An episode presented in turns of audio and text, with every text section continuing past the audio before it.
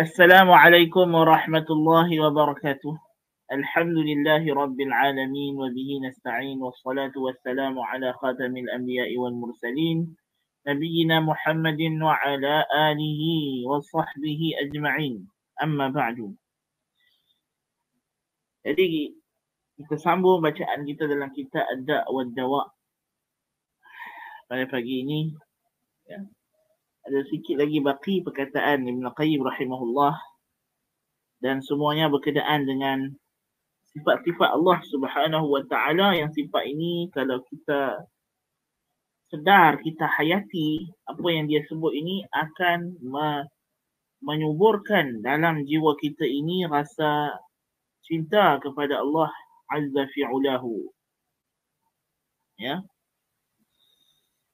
فهو أحق من ذكر وأحق من شكر وأحق من عبد وأحق من حمد وأنصر من ابتغي وأرأف من ملك وأجود من سئل وأوسع من أعطى وأرحم من استرحم وأكرم من قصد. Allah lah yang paling berhak untuk diingati, paling berhak untuk disyukuri, paling berhak untuk diperhambakan diri kepadanya. Paling berhak untuk dipuja dan puji. Yang paling membantu jika ia dicari. Yang paling lunak daripada segala raja. Yang paling pemurah daripada segala yang di, yang diminta lebih pemberiannya lebih luas dari uh, yang paling luas pemberiannya yang paling belah kasihan di antara semua yang diminta belah kasihan kepadanya. Yang paling pemurah daripada segala siapa yang dituju untuk kita minta bantuan. Wa a'azzu man iltuji'a ilaih wa akfa man tuwkila alaih dia yang paling agung yang paling boleh melindungi sesiapa yang berlindung kepadanya. Yang paling mencukupkan sesiapa yang bertawakal kepadanya. Arhamu bi'abdihi minal walidati biwaladiha. Lebih merahmati makhluknya daripada si ibu merahmati anak. Dalam satu hadis Nabi sallallahu alaihi wasallam seorang wanita dalam satu peperangan tawanan perang mencari anaknya ke hulu ke hilir ke sana kemari. Bila dia jumpa anaknya dalam kalangan tawanan perang itu dia memeluknya, memberikan susu. Lalu Nabi kata, Adakah kamu menyangka wanita ini ada kesanggupan untuk melontarkan anaknya ke dalam api? begitu punya sayang dekat anak macam itu, adakah seorang ibu sanggup melontar anaknya ke dalam api? Tanya Nabi SAW kepada para sahabat. Ridwanullahi alaihim ajma'in. Jawab mereka, tak mungkin. Tak mungkin. Maka Nabi kata, Allah lebih merahmati, lebih belah kasihan kepada makhluknya daripada perempuan ini kepada anaknya bukan mudah, bukan macam itu sahaja Allah nak bubuh orang dalam neraka. Melainkan orang itu memang layak nas'alullah al-afiyah wa na'udhu billahi minan nar. وأشد فرحا بتوبة التائب من الفاقد لراحلته التي عليها طعامه وشرابه في الأرض المهلكة إذا يئس من الحياة ثم وجدها. Dalam hadis yang lain Nabi sallallahu alaihi wasallam mengatakan Allah Ta'ala itu lebih gembira dengan taubat hambanya. Seorang hamba kembali kepada Allah setelah dia maksiat. Setelah dia derhaka dan melarikan diri daripada Allah, mengingkari arahan Allah, kemudian hamba itu kembali kepada Allah. Allah sungguh gembira, seronok dengan hamba tersebut, dengan taubat hamba tersebut melebihi keseronokan seorang lelaki yang kehilangan untanya yang di dalam yang di atas unta itu segala bekal makan minumnya di tengah padang pasir yang tiada air tiada apa sehingga dia putus asa dan yakin bahawa dia akan mati kering di padang pasir tu. Ketika dia tengah duduk menanti ajalnya tak ada jalan lagi tak ada upaya lagi tiba-tiba cerah mai unta dia duduk sebelah dia berdiri sebelah dia dengan segala makan minum semua lengkap. Dia pun melompat kegembiraan. Dia kata Allahumma anta abdi wa ana rabbuk. Ya Allah sehingga apa nama engkau hamba-Ku aku Tuhanmu kerana Nabi kata tersilap tersasul tersasul akhta'a min syiddatil farah gembira sampai tersasul Nasallahu al-afiyah perkataan yang dia sebut tu kufur, syirik. Nah, tapi dia tak sedar. Dia nak kata Allahumma anta rabbi wa ana abduk. Ya Allah, engkau lah Tuhanku dan akulah hambamu. Akhta'a min syiddatil farah. Tapi dia tersilap, tersasul sebab terlalu gembira. Manusia ni bila terlalu-terlalu dia hilang dia hilang kontrol akal.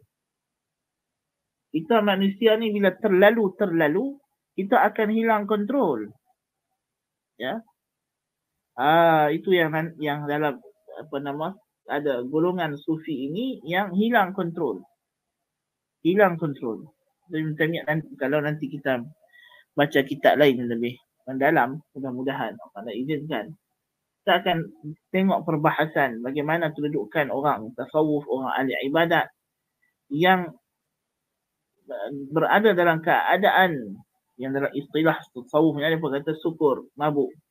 Ya. Jadi maknanya dia dia hilang ihmi, ihmihlal, dia dia hilang akal sekejap ataupun dalam keadaan istilam. Ya.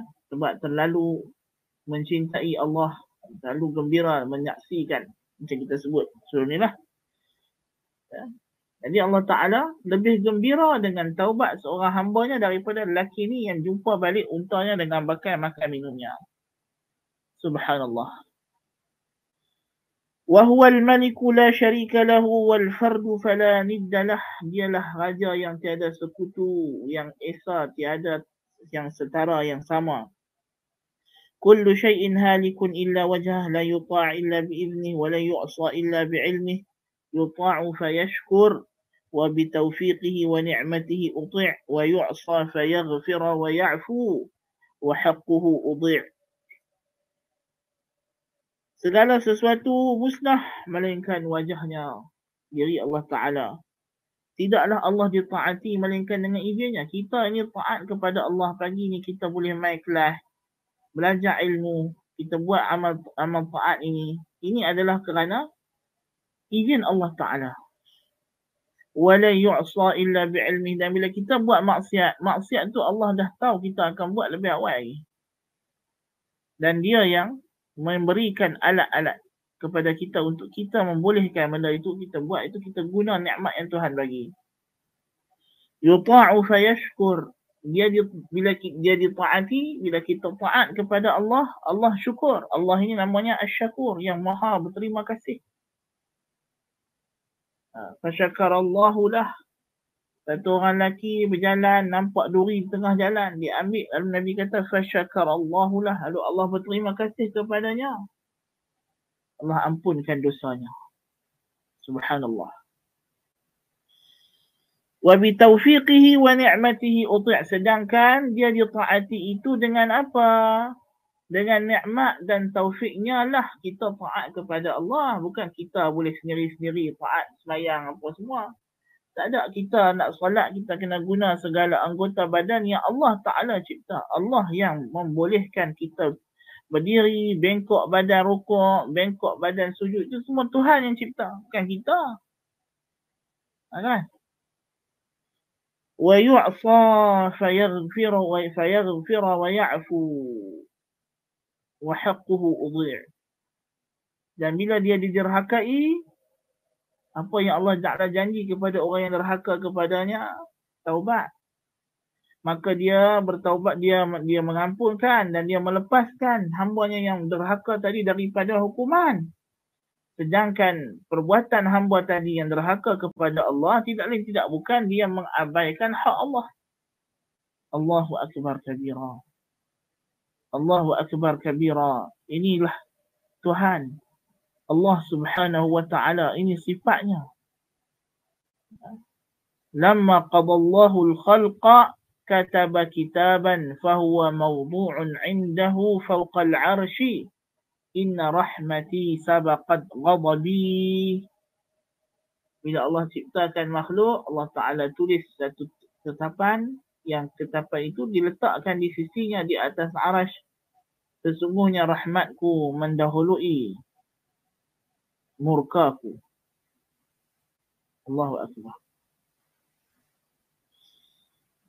فهو أقرب فهو أقرب شهيد وأجل حفيظ وأوفى وفي بالعهد وأعدل قائم بالقسط حال دون النفوس وأخذ بالنواصي وكتب الآثار ونسخ الآجال فالقلوب له مفضية والسر عنده علانية والغيب لديه مكشوف وكل أحد إليه ملهوف.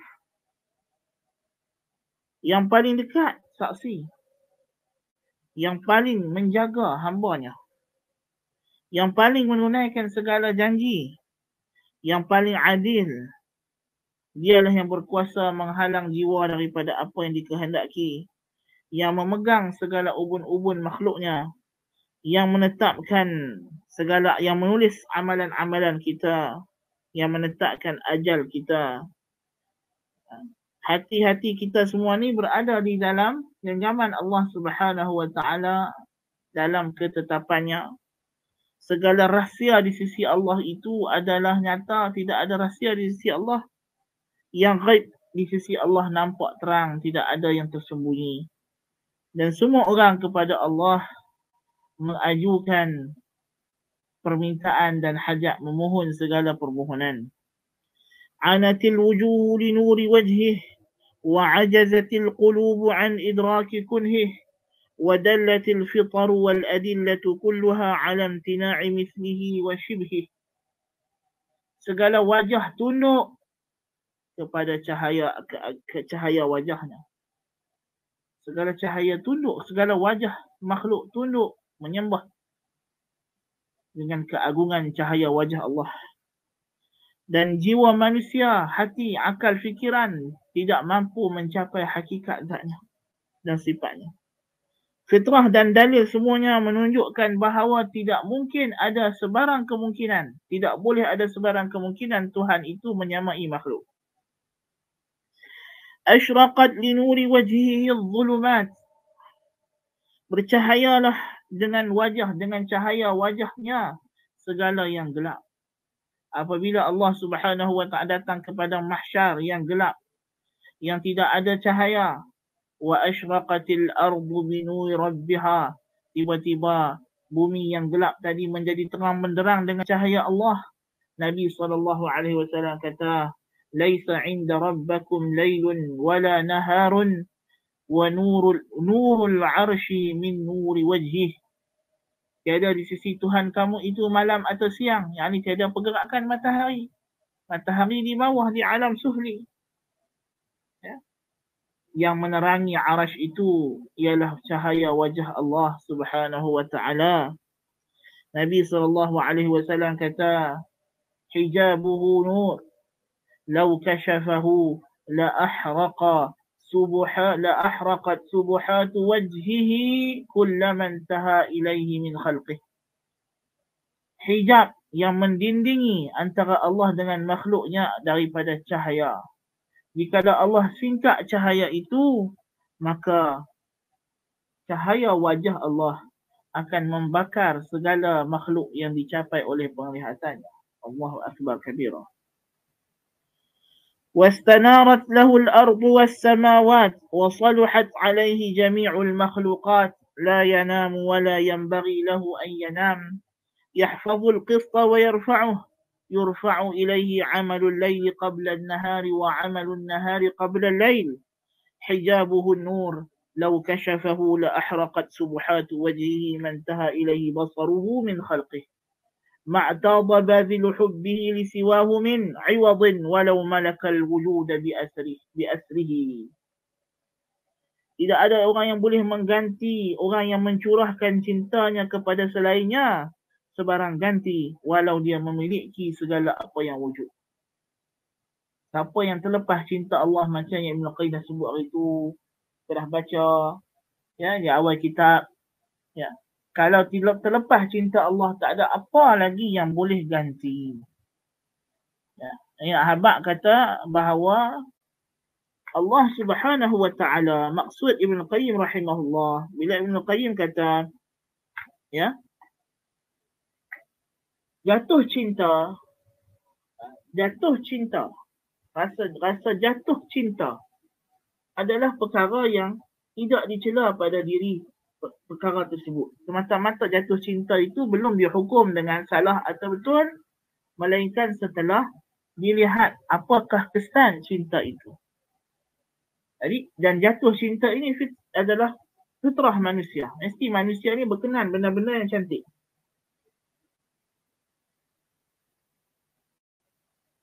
Tadi dia akan sebut lagi sebab-sebab.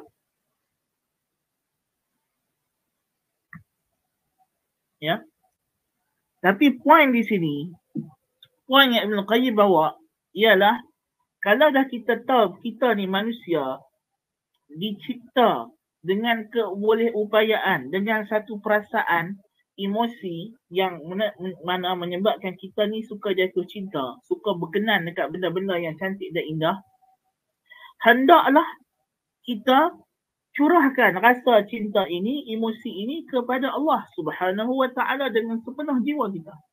Dan hakikatnya itulah tujuan utama Allah Taala ciptakan rasa cinta ini pada kita tujuan Allah Ta'ala cintakan, ciptakan kebolehupayaan ini kepada kita adalah untuk kita mencintai Allah yang mana itu merupakan hakikat lubuk ubudiyah perhambaan diri kepada Allah khalaqtul jinna wal insa illa liya'budun tidaklah aku ciptakan jin dan manusia melainkan untuk mereka memperhambakan diri mereka kepadaku yakni mencurahkan segala cinta takut dan harap hanya kepada Allah Azza fi'ulahu. Itu maksud yang Ibn Qayyim nak bagi tahu di sini. Dan Ibn Qayyim nak bagi tahu bahawa orang yang jatuh cinta dengan Allah Subhanahu wa taala kita tak boleh nak celah. Ya. Ada di kalangan ahli ibadah, ahli zuhud, tasawuf yang mereka ini berjaya mencurahkan rasa cinta mereka kepada Allah kerana apa? Kerana memang Allah Ta'ala itu memang satu-satunya yang layak untuk dicintai kerana zatnya dengan segala sebab-sebab yang dia sebut. Jadi macam mana kita nak salahkan orang yang jatuh cinta dengan Allah Subhanahu Wa Ta'ala? Yang menyebabkan dia berpaling daripada dunia dan menghadapkan dirinya kepada Allah Subhanahu Wa Ta'ala ما كان إبراهيم يهوديا ولا نصرانيا ولكن كان حنيفا مسلما ayat yang lain Tuhan kata Inna Ibrahim kana ummatan qanitan lillahi hanifa walam yaku minal musyrikin Sesungguhnya Ibrahim itu umat yang sentiasa taat kepada Allah yang mengajarkan manusia tauhid dan dia sentiasa taat kepada Allah. Dia berpaling daripada selain Allah dan menghadapkan dirinya hanya kepada Allah hanifan. Hanif dan Allah Taala kata anittabi' millata Ibrahim hanifah kita disuruh mengikut agama Nabi Ibrahim yang hanif وما أمروا إلا ليعبدوا الله مخلصين له الدين حنفاء ويقيموا الصلاة ويؤتوا الزكاة وذلك دين القيمة dan tidaklah mereka diperintah oleh Allah melainkan supaya mengikhlaskan peribadatan perhambaan perhambaan ketaatan melainkan hanya kepada Allah. Hunafa berpaling daripada selain Allah dan menghadapkan diri hanya kepada Allah dan mendirikan solat dan mengeluarkan zakat. Demikian itulah agama yang lurus. Peribadatan yang sebenarnya yang diterima oleh Allah Subhanahu wa taala. Jadi kita memang disuruh hanif untuk kita menjadi hanif yang berpaling daripada selain Allah taala jadi mereka yang jatuh cinta kepada Allah sehingga tidak lagi mempedulikan dunia, tidak lagi lekat dunia di hatinya.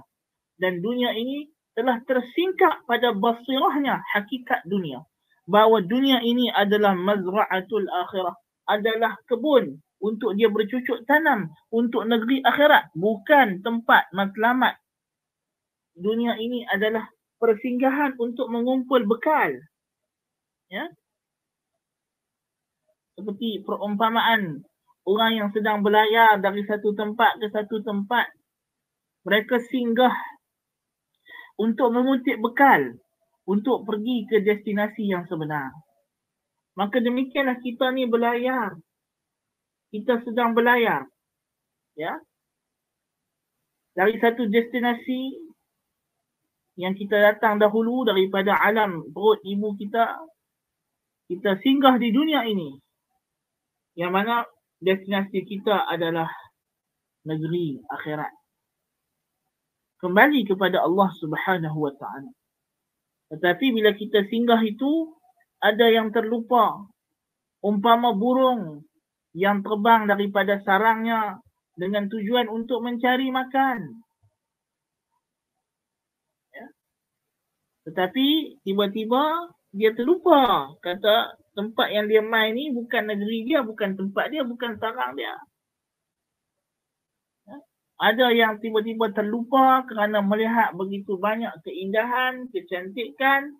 Dia terlupa tugas sebenar dia terbang mai ke dunia ini adalah untuk mengutip bekalan untuk balik ke negerinya, ke sarangnya sendiri. Ya.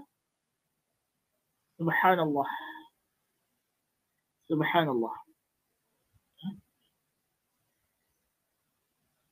Hakikatnya, kalau kita menyaksikan hakikat yang dinyatakan oleh Ibn Qayyim rahimahullah ini dengan basirah kita, maka kita akan jatuh cinta sepenuh jiwa kita kepada Allah sehingga tidak ada lagi ruang dalam jiwa kita ini untuk mencintai selain Allah subhanahu wa ta'ala. Yang ada kita hanya boleh mencintai kerana Allah, demi Allah. Itu mungkin. Adapun kita nak mencintai sesuatu kerana benda itu sendiri, kerana syahwat kita, kerana kesukaan kita, kalau hakikat-hakikat yang dia sebutkan ini tersingkap pada pandangan basirah kita, bila kita melakukan tajliyah, kita melakukan penjernihan cermin jiwa kita ini, kita gilak lantera jiwa kita ini supaya cahaya yang Allah Ta'ala letakkan dalam jiwa kita ini menyuluh مثل نوره كمشكاة فيها مصباح المصباح في زجاجة الزجاجة كأنها كوكب دري يوقد من شجرة مباركة زيتونة لا شرقية ولا غربية يكاد زيتها يضيء ولو لم تمسسه نار نور على نور نور على نور Allah Ta'ala bagi dalam jiwa kita ini lantera untuk menyuluh pandangan mata hati kita supaya kita melihat realiti al-haq. Tetapi jikalau cermin cahaya lantera ini kabur berdebu apa nama hitam cahaya tidak mampu menembus keluar untuk menyuluh bagi kita melihat jalan. Maka kalau kita boleh kita telah melakukan tasfiyah dan tajliyah menggilapkan dan menjernihkan kembali lantera jiwa kita ini kita akan mampu menyaksikan syuhudul haq menyaksikan realiti hakikat bahawa Allah Ta'ala itu adalah sesuatu entiti yang sangat indah, sangat-sangat dicintai oleh jiwa kita. Baik.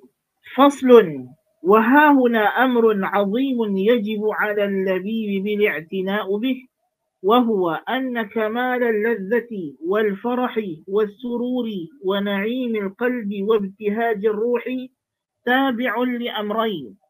أحدهما كمال المحبوب في نفسه وجماله وأنه وجماله وأنه أولى بإيثار الحب من كل ما سواه. والأمر الثاني كمال محبته واستفراغ واستفراغ الوسع في حبه.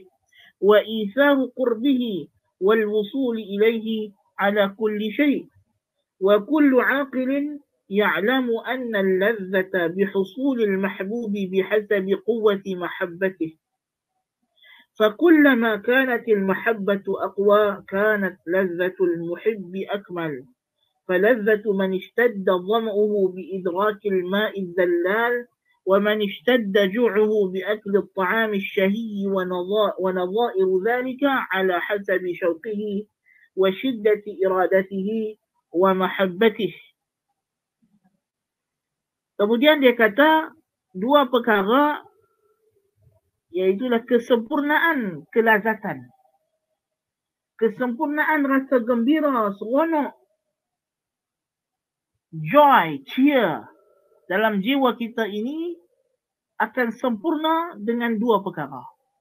Dua penyebab yang akan menjadikan rasa seronok itu sempurna.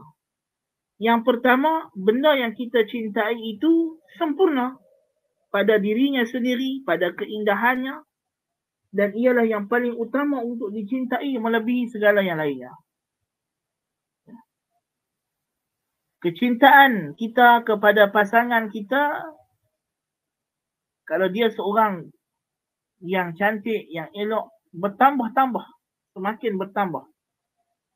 Maka dia nak habak di sini kalau kita menyaksikan kesempurnaan dan keindahan innallaha jamilun yuhibbul jamal.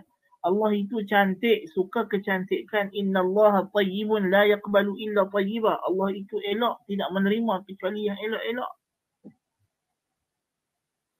Ya. Jadi kalau kita faham keindahan, kecantikan Allah Subhanahu wa taala, maka itu akan menambah lagi rasa cinta kita. Dan yang kedua ialah kesempurnaan mencintai dan kita mencurahkan segala daya upaya kita dalam usaha kita mencintainya. Semakin kita buat usaha-usaha untuk mencintai dan menambah rasa cinta kita kepada kekasih kita, maka semakin sempurnalah keseronokan dan kegembiraan jiwa kita. Kan? Dua perkara ini. Ya, dua perkara ini. Yang akan memberikan kesempurnaan rasa lazat dan seronok kepada jiwa kita. Dan semua orang yang berakal tahu bahawa kelazatan itu berlaku dengan kita beroleh kekasih mengikut kekuatan rasa cinta.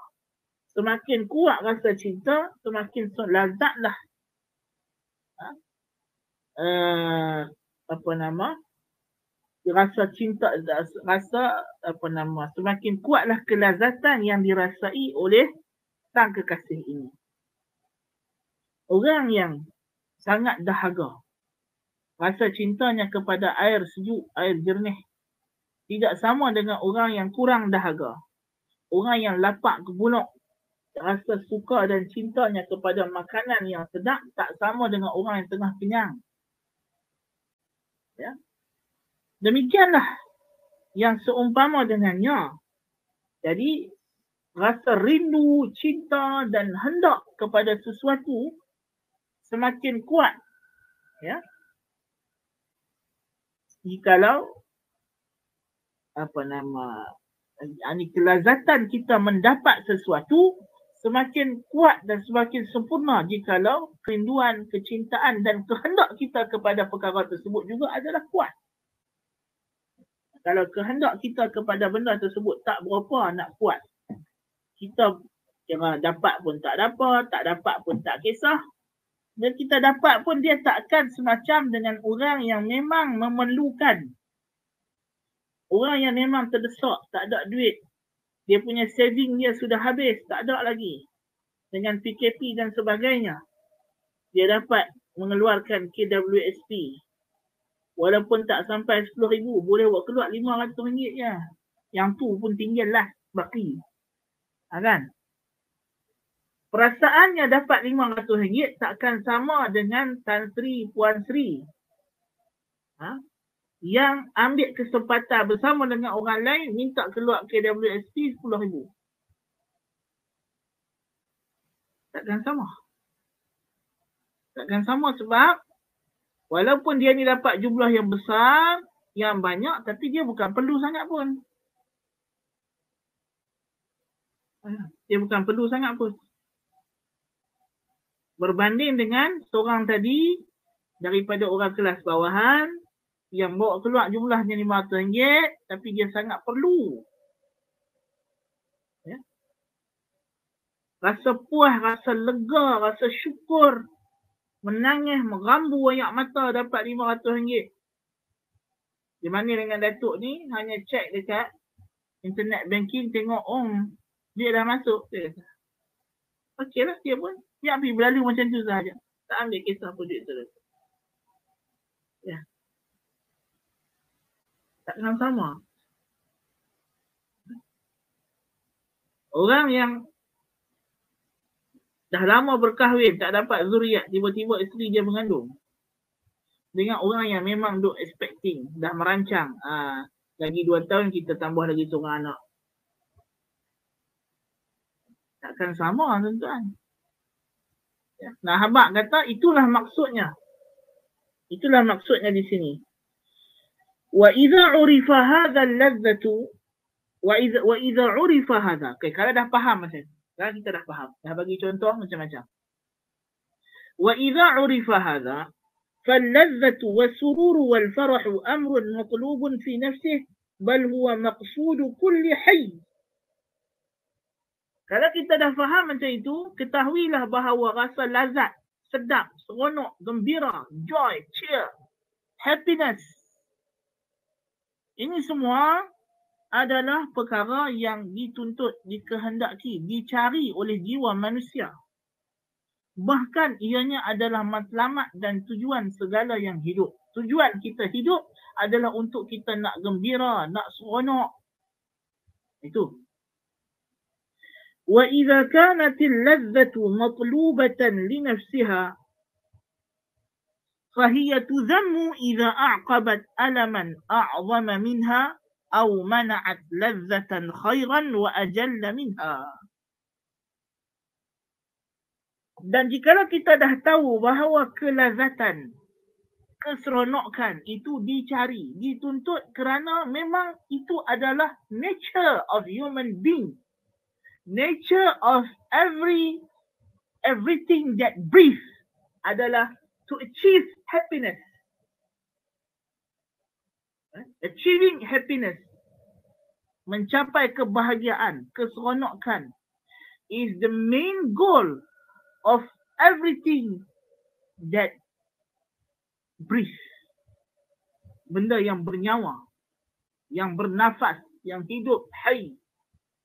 Everything that has soul, yang setiap yang bernyawa, dia punya matlamat, dia punya pencarian utama dia dalam kehidupan dia adalah untuk mencapai kebahagiaan, keseronokan, kegembiraan, kelazatan. Inilah.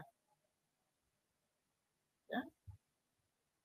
Maka oleh sebab itu, kelazatan itu tidak dicela. Mencari lazat, mencari seronok, mencari gembira tidak dicela kecuali unless that the, the, the happiness that he search for membawa kepada keperitan yang lebih daripada keseronokan.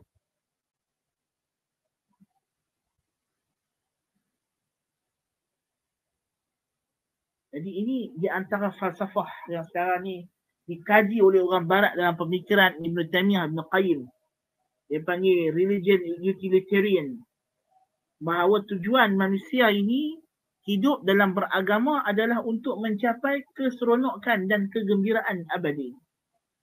Dan hakikatnya itulah yang Al-Quran telah nyata. Ya. Allah Ta'ala ciptakan manusia untuk itu. Jadi dia tidak dicela melainkan jikalau keseronokan itu mendatangkan keperitan yang lebih berbanding keseronokan itu sendiri atau menghalang kelazatan yang lebih baik dan lebih agung dan lebih mulia. Dia mengejar satu benda yang lazat tapi menyebabkan dia keciciran dan ketinggalan daripada mendapat kelazatan yang lebih hebat. فكيف إذا أعقبت أعظم الحسرات وفوتت أعظم اللذات والمسرات Maka bagaimana jikalau kelazatan yang kita cari itu menyebabkan kita menyesal sesesal-kesal-kesalnya dan menghilangkan daripada kita seagung-agung kelazatan dan keseronokan. وتحمد إذا أعانت على لذة عظيمة دائمة مستقرة لا تنغيص فيها ولا نكد بوجه ما وهي لذة الآخرة ونعيمها وطيب العيش فيها dan kelazatan yang kita cari yang kita nak dapat dipuji jikalau ia membantu kita untuk mencapai if it helps us to achieve the greatest joy, the greatest happiness, iaitulah the happiness of the hereafter, kelazatan, keseronokan di hari akhirat. Jadi poinnya di sini dia nak bagi tahu kelazatan jikalau ianya dalam rangka untuk kita mencapai kelazatan agung iaitulah kelazatan akhirat. Kelazatan memandang wajah Allah azza fi'ulah Allahumma inni as'aluka lazzatan nazari ila wajhik. Itu yang Nabi minta ya Allah aku bermohon kepadamu kelazatan memandang wajahmu. Inilah dia the greatest happiness the greatest joy yang dikehendaki. Faman kana yarju liqa'a rabbih فليعمل عملا صالحا ولا يشرك بعبادة ربه أحدا رجاء لقاء الله هذا هو أعظم اللذة وغاية اللذات ونهايتها keagungan kelazatan yang teragung kemuncak segala kelazatan dan matlamat segala kelazatan ialah mencapai kelazatan bertemu Allah Azza fi ulahu jalla sya'nuh wa tabarakasmuh wa la ilaha ghairuh. Qala ta'ala بل يؤثر بل تؤثرون الحياة الدنيا والآخرة خير وأبقى dalam rangka mencela orang yang mencari kelezatan dunia Allah Taala kata bahkan kamu mendahulukan mengutamakan bal tu'thiruna al-hayata dunya kamu mengutamakan kehidupan dunia sedangkan wal akhiratu khairun wa abqa sedangkan kelazatan akhirat itu lebih baik dan lebih kekal وقال السحرة لفرعون لما آمنوا berkata tukang-tukang sihir Firaun kepada Firaun bila mereka dah bertaubat dan beriman فاقض ما أنت قاض. إنما تقضي هذه الحياة الدنيا.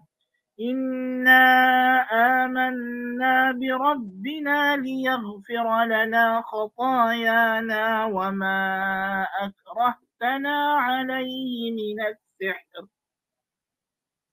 والله خير وأبقى. Hukumlah apa yang kau nak hukum, hai Fir'aun. Keratlah apa yang nak kerat. Potonglah apa yang nak potong daripada badan kami ini. Sesungguhnya, kamu hanya boleh menghukum di hidup dunia sahaja. Sesungguhnya, kami beriman dengan Tuhan kami supaya dia mengampunkan dosa kami. Liyaghfira lana khatayana wa ma akrahtana alaihi minas sihr. Terutamanya dosa yang kamu paksa kami buat. Iaitulah untuk buat sihir. Sedangkan Allah itulah yang lebih baik dan lebih kekal. Tengok. Di sini ayat yang pertama yang Ibn Qayyim bawa. Al-Quran Allah Azza fi'ulahu mencela kelazatan dunia. Kenapa? Apabila kelazatan dunia yang dicari itu menyebabkan kita hilang dan terlepas kelazatan akhirat yang merupakan kelazatan utama, kelazatan asal. Ayat yang kedua menceritakan bagaimana orang beriman, hamba Allah sanggup menanggung keperitan, kesusahan dalam rangka mencapai kelazatan teragung. Bahkan keperitan itu pada mata kita nampak perit. Nampak susah. Tapi dia dalam diri dia rasa seronok. Rasa gembira. Ya. Subhanallah. والله سبحانه خلق الخلق لينيلهم هذه اللذة الدائمة في دار الخلد Allah ciptakan kita untuk apa? Untuk kita mencapai kelazatan terag, kelazatan agung, kelazatan yang kekal abadi ini.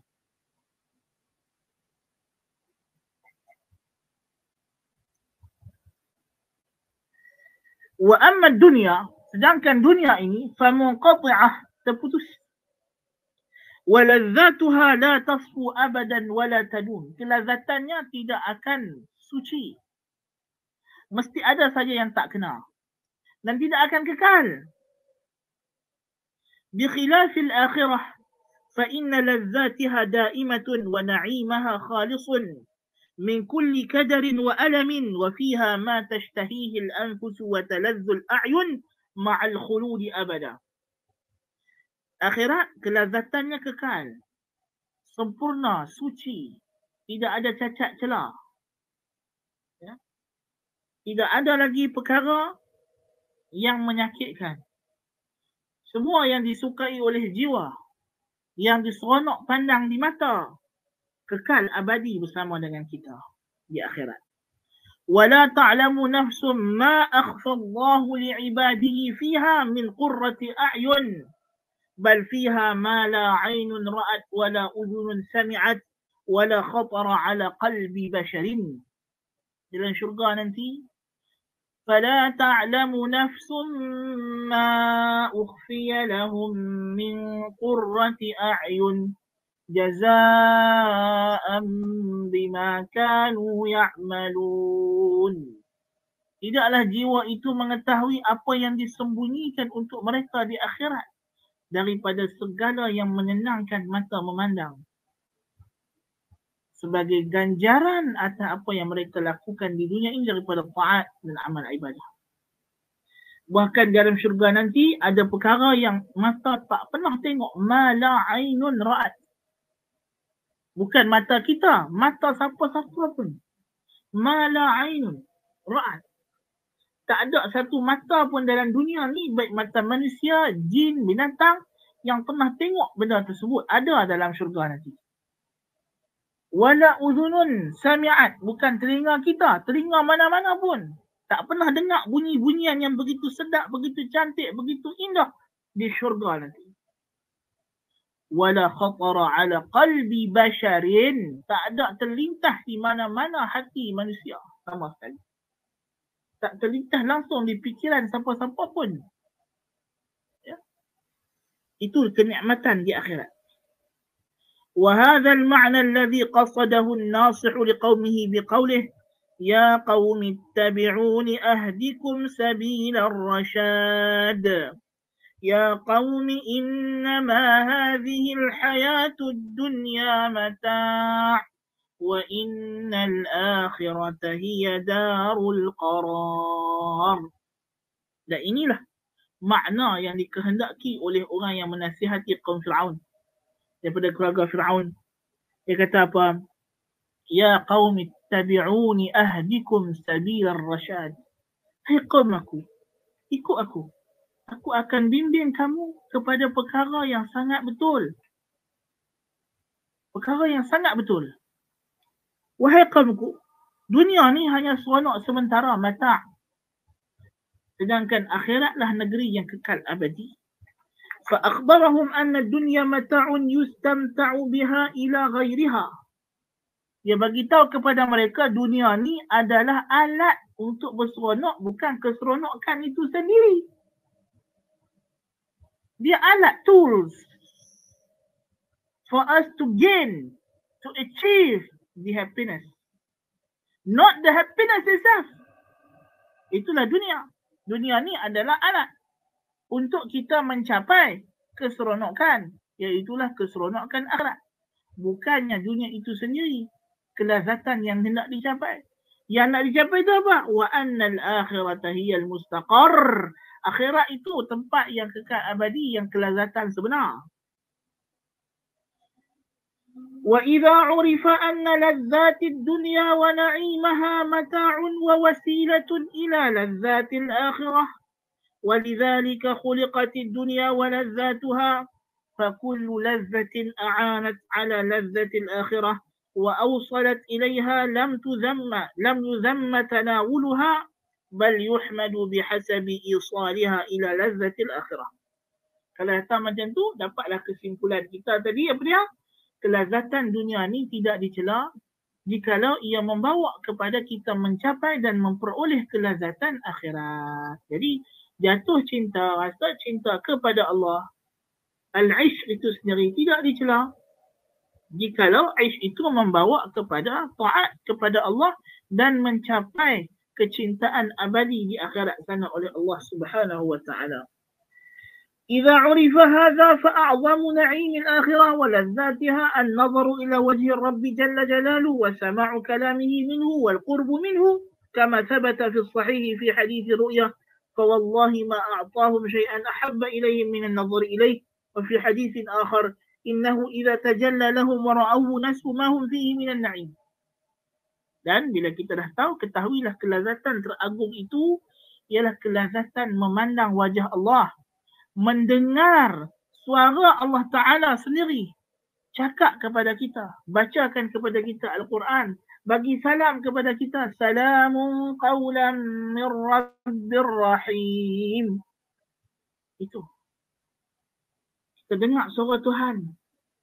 Dan kita dekat dengan dia kita duduk dekat dengan dia. Ini adalah kelazatan yang sebenar. Seperti mana sabit dalam hadis sahih demi Allah tidaklah dia memberikan kepada mereka sesuatu yang lebih mereka cintai selain daripada melihat kepadanya. Dan ahli syurga itu bila Tuhan menampakkan dirinya kepada mereka menyerlahkan mengangkat hijab sehingga mereka memandang wajahnya mereka lupa habis segala nikmat akhirat yang lain. Subhanallah. Dan benda ni nak sebelum kita nak pandang wajah Allah di akhirat yang menyebabkan kita lupa segala nikmat akhirat hendaklah kita di dunia ni memandang kepada keagungan, kehebatan, kebesaran, keindahan, kecantikan Allah di dunia dengan basirah. Sebelum kita melihat kecantikan, keindahan zat Allah dengan basar, dengan mata, kita kena melihat keagungan, keindahan, kebesaran Allah dengan pandangan mata hati dulu yang menyebabkan kita fana dan lupa daripada segala keseronokan yang tak seronok pun sunaknya di dunia.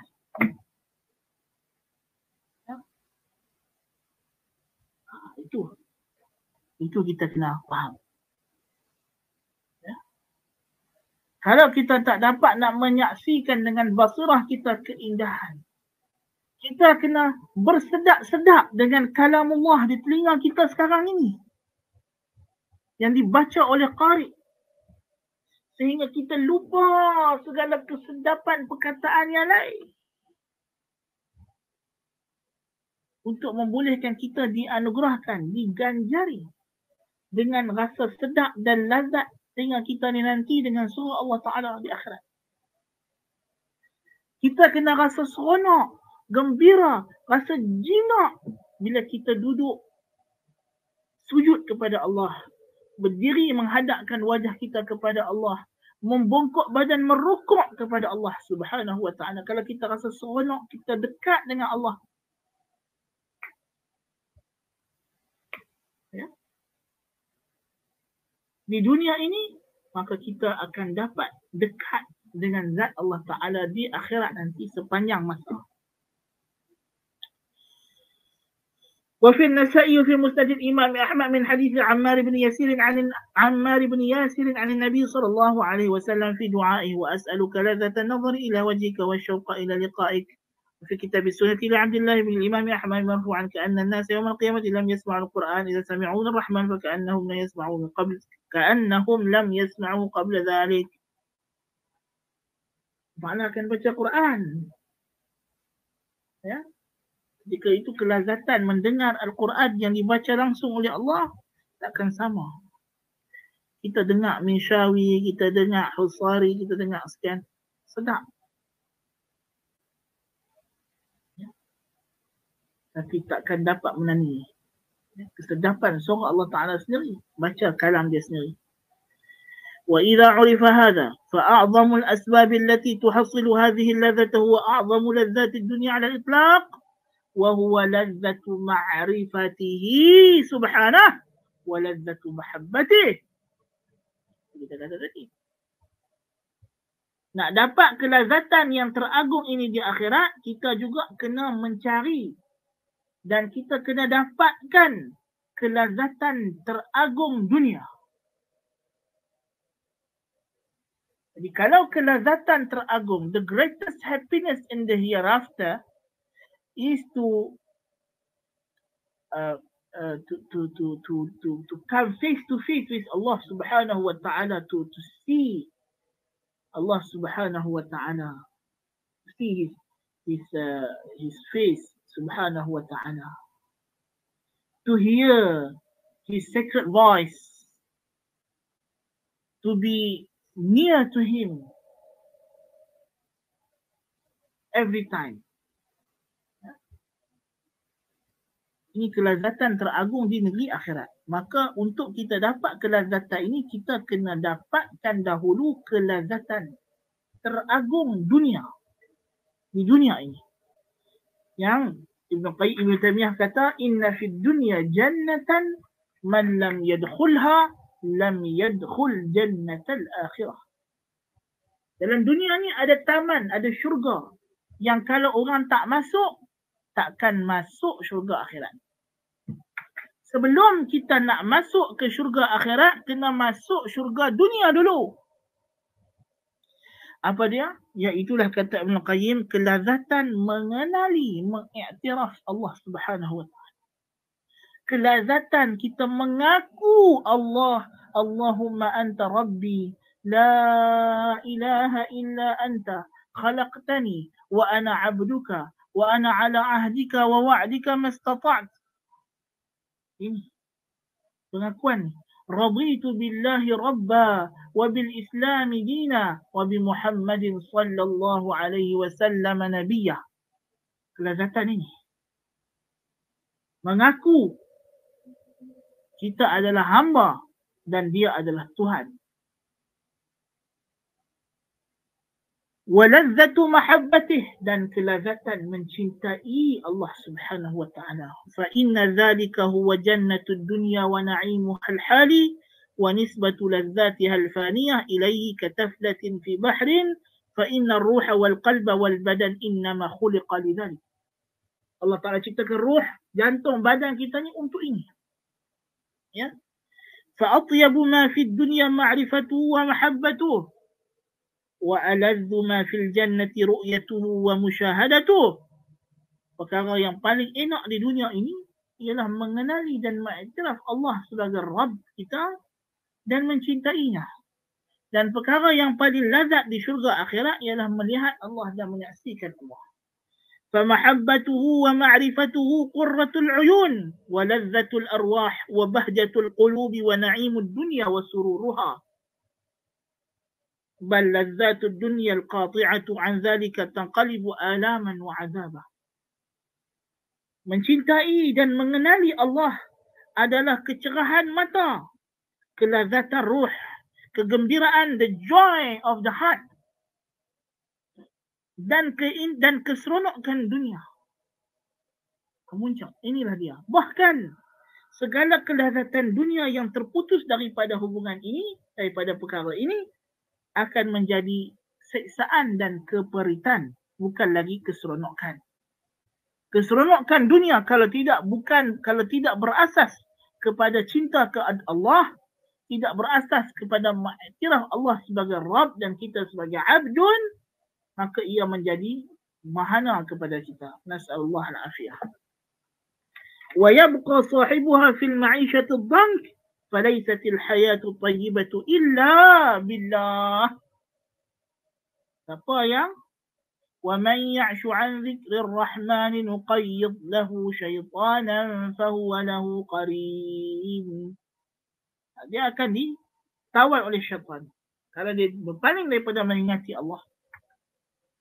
Jadi kelazatan di dunia ni ialah kita al-unsu billah, kita jinak dengan Allah kita seronok duduk dekat dengan Allah kita seronok dengar kalam Allah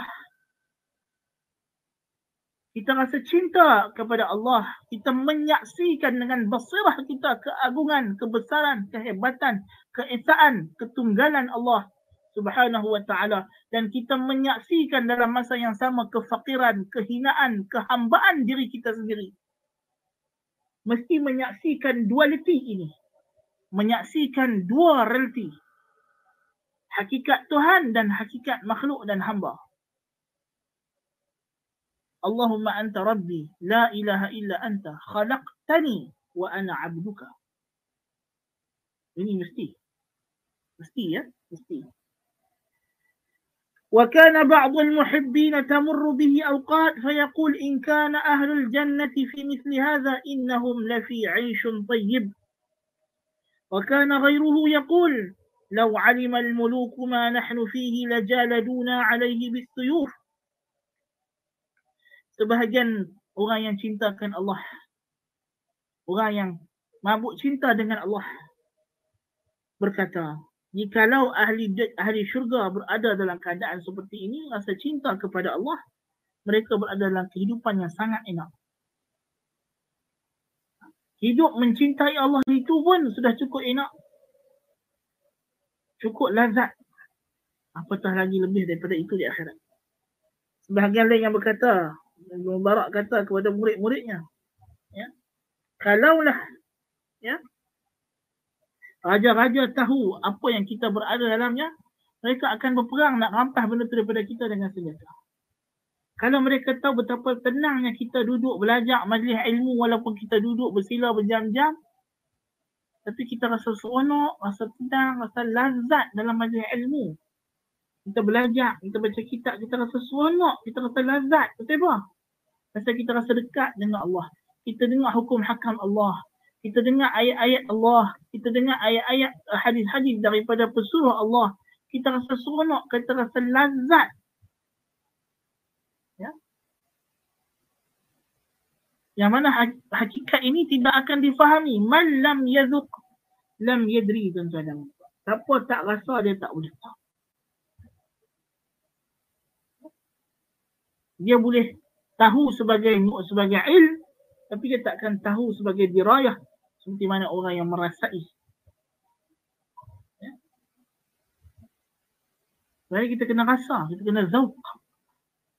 Kita kena amal. Bukan benda yang kita boleh buat sebagai teori belajar macam itu sahaja. وإذا كان صاحب المحبة الباطلة التي هي عذاب على قلب المحب يقول في حاله وما الناس إلا العاشقون ذو الهوى ولا خير في من لا يحب ويعشق Kalau orang yang nabuk dengan cinta yang batil boleh berkata tidaklah manusia itu melainkan orang yang mabuk cinta.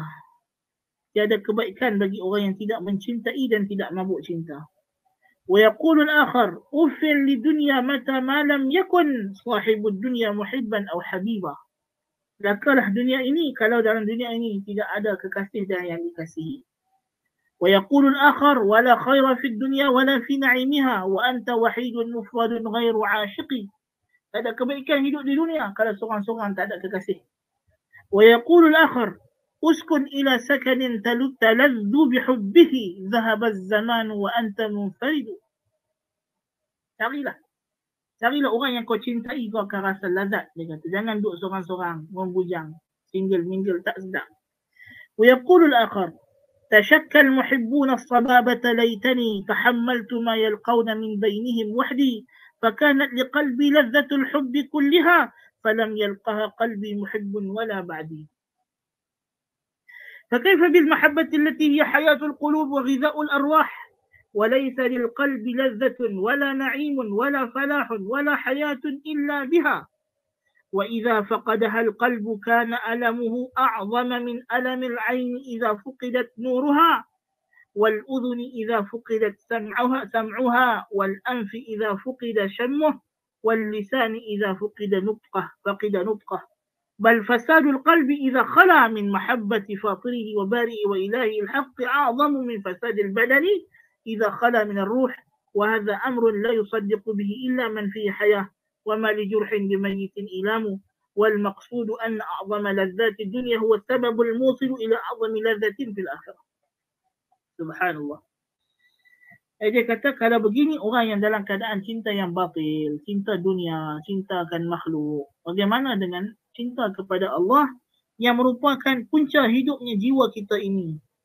Yang jiwa kita tidak akan ada rasa lazat, bahagia, hayat, melainkan dengan cinta ini. Yang mana kalau tidak dapat cinta ini, kalau jiwa kita tak boleh rasa cinta kepada Allah ini, maka dia seumpama mata yang hilang penglihatan, telinga yang hilang pendengaran, ya, lisan yang hilang percakapan. Kerana hakikatnya jiwa kita, hati kita, emosi kita dicipta oleh Allah adalah untuk mencintai Allah Subhanahu wa taala. Itu tugas dia. Seperti mana kalau kita kata tugas mata untuk melihat, melihat apa? Melihat ayat-ayat Allah. Telinga untuk apa? Mendengar kalam Allah. Mulut untuk apa? Untuk bercakap yang hak. Untuk meninggikan kalimah Allah. Itu tujuan Allah ciptakan. Maka demikian ciptakan hati kita, jiwa kita ini untuk mencintai Allah Subhanahu Wa Taala. Yang kalau kosong jiwa daripada perkara ini, lebih bahaya dan lebih buruk daripada badan yang tidak ada ruh. Ini hati akan mati. Na'udzubillah min zalik.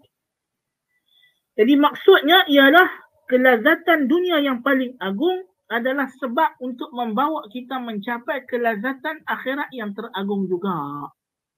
Jadi kelazatan akhirat akan kita perolehi, kita akan dapat mengikut kadar sejauh mana kita mendapat kelazatan dunia. Semakin kita mendapat kelazatan dunia yang diiktiraf di sini, kelazatan yang kita sebut tadi ialah cintakan Allah, mengenal Allah, sebanyak mana kita dapat cinta Allah, kita dapat kenal Allah, kita mengaku Allah sebagai Rabb kita, sebanyak itulah juga kelazatan yang kita akan dapat di akhirat nanti ya itu maksud yang hendak disampaikan oleh Ibn Qayyim rahimahullah dalam perkara ini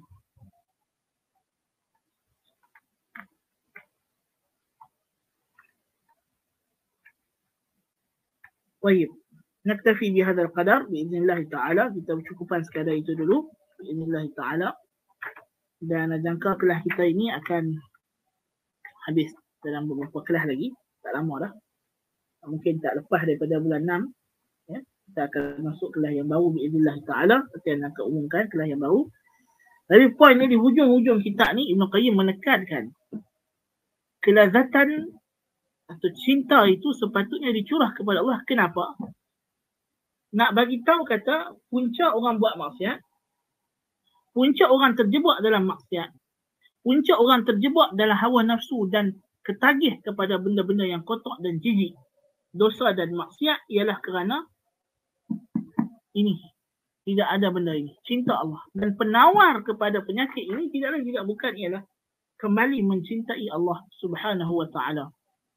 Baik.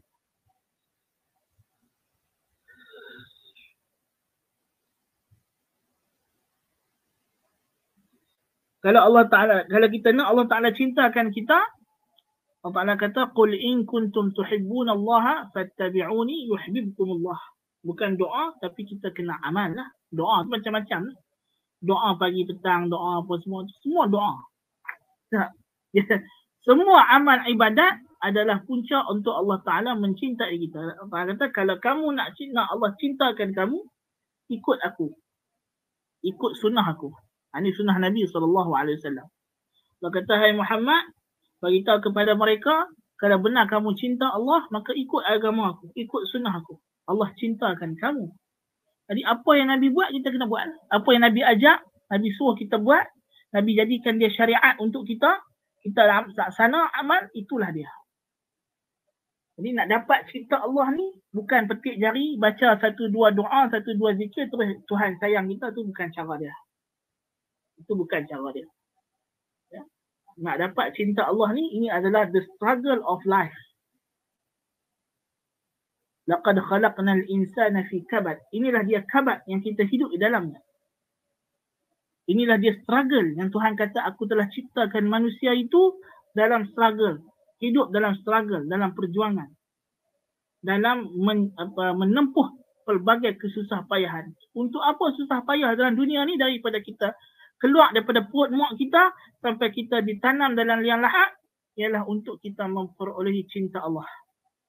Ia bermula bila kita keluar daripada perut mak kita dan dia hanya berakhir bila ruh kita keluar daripada jasad kita.